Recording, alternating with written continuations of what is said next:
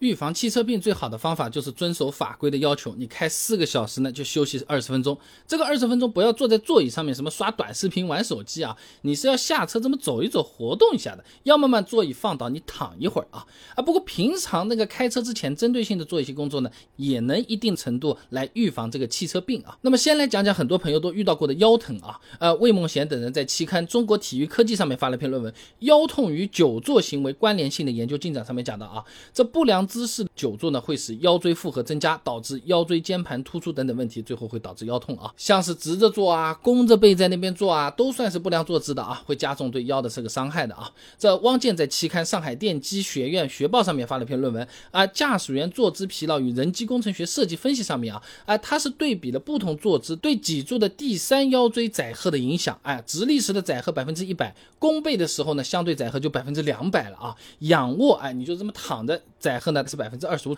打个不一定恰当的比方啊，你直立坐着开车。一个小时疲劳程度有可能已经和仰卧开车的四个小时差不多了啊。那所以你想要减少腰部的载荷的话，正确调座椅还是比较重要的啊。上海交通大学王光南有篇硕士论文，在现代汽车座椅舒适性研究上面说啊，这躯干和大腿之间的角度呢应保持钝角，以九十度到一百十五度为宜啊。那这个座椅靠背呢是稍微要向后倾斜一点的，使这个躯干部分的重量呢分布在这个靠背上啊，让腰部呢有依。靠，从而呢让腰部肌肉能够比较放松啊。说实话呢，就是把座椅调的有点像躺椅一样，稍微有一点点躺啊。那这里稍微校正一下啊，九十度到一百十五度呢，它是个区间。那么实际的角度到底是多少呢？高振海等人在期刊《湖南大学学报》上发了篇论文，《汽车椅面倾角对驾驶员乘坐舒适性的影响分析》里面啊，请志愿者呢做了个测试，发现不同身材的人适合的倾角不一样的啊。身高一百五十八厘米，体重四十八公斤左右的人呢，理想的这个椅面倾角呢是在一百度到一百十四度，身高一百六十七厘米，五十九公斤，哎，比较理想的这个倾角呢是一百零二度到一百十六度，身高一百七十七厘米，体重七十五公斤呢是一百度到一百十六度，哎，这就像什么三十八码的脚穿三十八码的鞋啊，四十三码的脚穿四十三码的鞋，不同的身材选择对应的倾角。才会比较舒服啊。那有些朋友座椅调好了之后，会感觉腰部那边好像空空的，没有支撑嘛。那高级一点的车子呢，它有腰部什么电动调节啊，自己调一下就行了。那如果没这个功能呢，是可以考虑自己来一个腰靠垫的啊。那么孟祥杰等人在期刊《西安交通大学学报》上面发了篇论文，《身高质量及腰靠凸起对驾驶员腰部载荷的影响》里面有个数据的啊。较凸起两厘米的这个腰靠，凸起四厘米的腰靠呢，可以让驾驶员的腰部肌肉群等效载荷平均降降低百分之七点四。哎，这腰部椎间关节力平均下降了百分之十八点六。别记，说人话就这个事儿，就腰靠是能够让我们腰部的疲劳缓解的，而且呢，稍微厚一点的呢，支撑性会更好，缓解疲劳的效果也更明显。第二个呢是比较常见的情况。脖子疼啊，很多朋友都有经历的嘛。那个车上那个头枕是有点往前面顶的，我们靠在那面包好像不太舒服的啊。那这个头枕干什么？它其实就不是一个舒适性配置，它是个安全性配置。所以你没有见过没有头枕的前排的，哎，那。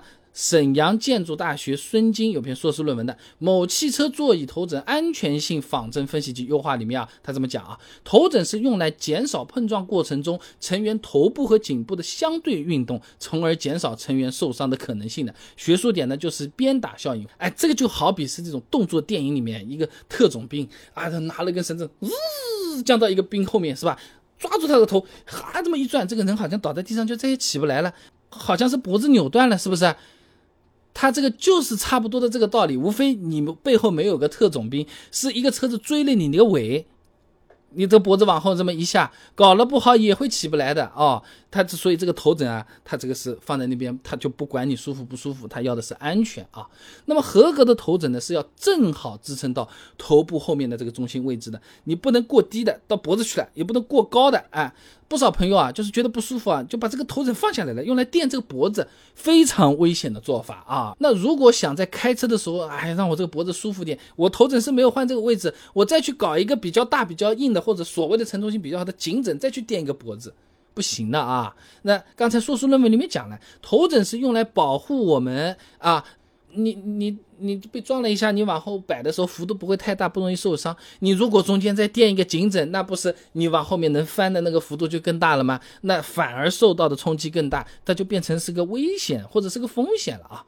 和小时候吃甘蔗啊、碎碎冰道理一样的，你两头握住吗？对不对？一个就是你的肩膀，一个就是你的头。哎，这么来一下，是不是变成两半了啊？这个颈枕呢，就是什么？你不是用手掰的，你还往下砸在你的那个膝盖上，更容易断。你这个膝盖就是这个颈枕啊，别这么干啊！那么正确的做法呢，是调整座椅的这个倾角，减少脖子的受力啊。王林等人在期刊《汽车工程》上发了篇论文，基于生物力学的颈腰部 EMG 判别驾驶员疲劳状态里面呢，有讲啊，在对驾驶员的颈部、腰部做了个受力分析，发现在这种向前倾的这种坐姿不正确的情况下呢，哎。这脖子需要支撑的额外的头部重量，哎，这颈部尤其是靠近肩膀那块地方是更容易疲劳的。那我们的头枕不是有点往前倾的嘛？那如果说这个座椅的角度它是垂直的，那相当于头枕就是会让我们的头部和颈部往前面去一点的，对不对？就会增加这个颈部的压力的。那正确的调整方法呢，其实和前面说的有点类似的，你把座椅调的往后面靠一点，躺一点下去，这样的头枕它往前面翘的这个靠过去了之后，它基本上也是比较平了。你这个时候头。这脖子再靠上去，哎，基本上还是有一点点的依靠的，哎，压力就不会特别大啊。那我们接着往下面讲啊，还有一个你不一定想得到，就是这个汽车病叫做胃疼，哎，不少跑长途的老师傅、司机朋友们啊，或者出租车或者网约车师傅们都有可能会有这个情况啊。山东大学的刘振华有篇硕士论文的《出租车司机职业健康状况与生命质量调查》里面啊，他做了个测试，发现呢，喝水少。进餐时间不规律、饮食质量差、就餐时间短等等这些情况，它都是会导致肠胃负担加重，引起食欲下降、消化不良。长此以往，肠胃系统啊，它是会紊乱的啊。这个其实处理起来听着好像还挺简单啊，你就是每天保证规律饮食就行了。很多朋友都是饿过头了才想去吃饭，时间长就容易有胃病啊。其实呢，准备一些小零食啊，趁着这种什么六幺八、双十一这种啊，去买一点小牛奶、小面包，车上稍微备一备啊，这个有可能是比较不错的。然后。呢，你个水啊，后备箱也可以考虑，嗯，那种小瓶装的来个一箱，这个是比较不错的啊。我之前视频有是讲过的，缺水情况下的出错概率，其实啊和英国的酒驾标准，血液酒精含量百分之零点零八啊，差不多就这么个风险啊。那么。喝水还有个好处啊，哎，就是可以让我们驾驶员朋友啊定时去服务区去上个洗手间。你上的过程中，你不就下车了吗？你不就停下来了吗？你不就要走两步吗？顺便休息一下，一举两得啊。那么我们平常开车的时候注意吃饭喝水，不光是对身体好，也能让开车状态更好、更安全。哎，这方面建议大家多上点心。说说容易，做做难。为什么要风餐露宿？哎，这上顿下顿时间不一样，还不就是为了让家里的人每餐吃个准点，吃得好点，过得开心一点吗？路上司机们的默默付出值得点赞，也值得心疼啊！转发给你的驾驶员朋友们啊！总的来讲啊，通过一些座椅上的正确调整和开车前的准备呢，是可以一定程度上预防这个所谓的汽车病的。但是最好的预防方法。其实法规上都写在那边，你开四个小时，你就停车下车休息那二十分钟，活动活动啊，哎，这个其实是不错的。虽然呢，这个脑子是没感觉累，但身体啊其实是有点吃力的，还是真的是要休息的啊。